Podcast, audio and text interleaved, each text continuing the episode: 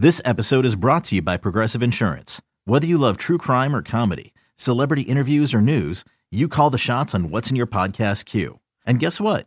Now you can call them on your auto insurance too with the Name Your Price tool from Progressive.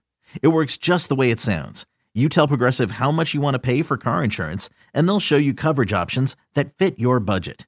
Get your quote today at progressive.com to join the over 28 million drivers who trust Progressive. Progressive Casualty Insurance Company and Affiliates. Price and coverage match limited by state law. The Orioles try and earn a split of their four game set with the Twins heading into the All Star break. First inning, the O's threatening with two men on. Adam Jones at the dish facing Kyle Gibson. Pitch off speed, a swing and a drive. Left center field trouble. Warning track wall. That is gone. A home run.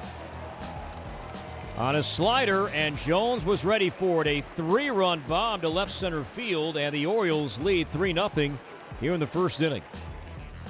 The 3 1 is popped up, slicing foul off third. Machado to his right. Grass warning track at the tarp, stretching, and he makes a basket catch up against the tarp. Gold glove winner, you bet. Manny Machado, great play. A basket catch, his glove on the tarp. Foul territory down the left field line for out number two. Jones grounded out his last time up. Four for 12 in this series. And that ball's crushed down the left field line. That is, look out, gone.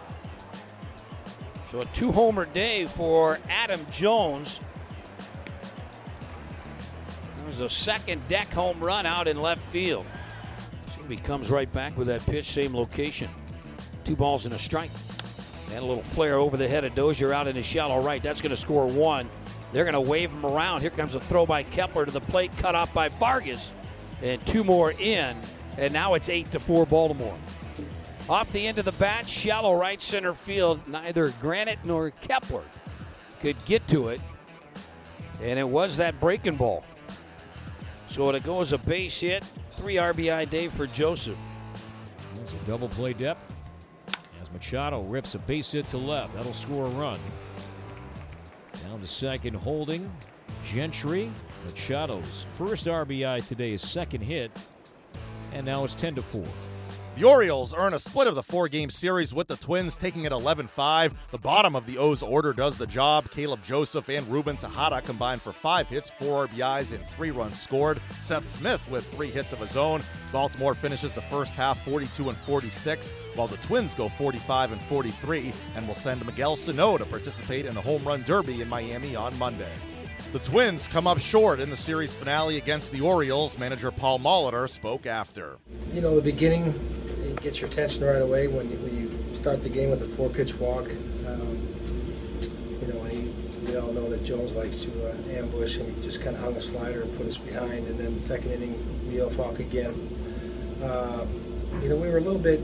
You know, I, I didn't know if I had quite enough pitching to extend the whole game, so I was trying to get the most out of them that I could. We put up a couple zeros and give us a chance to get back in the game. But uh, yeah, you know, we've been back and forth on Kyle. You know, good days, bad days, and, and, and when when things go hay, haywire. And, and today, it, you know, I thought the leadoff walks really hurt him.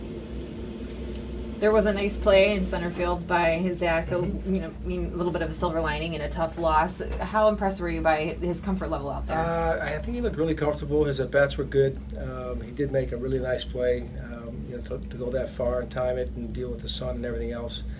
First day really out in that in center field in our ballpark. You know, so you kind of learn it, learn the territory. Um, but yeah, it was good to see him get a chance to play. I thought I thought he battled really well, and of course he made an outstanding play. The Twins finished the first half of their season with a 45 and 43 record.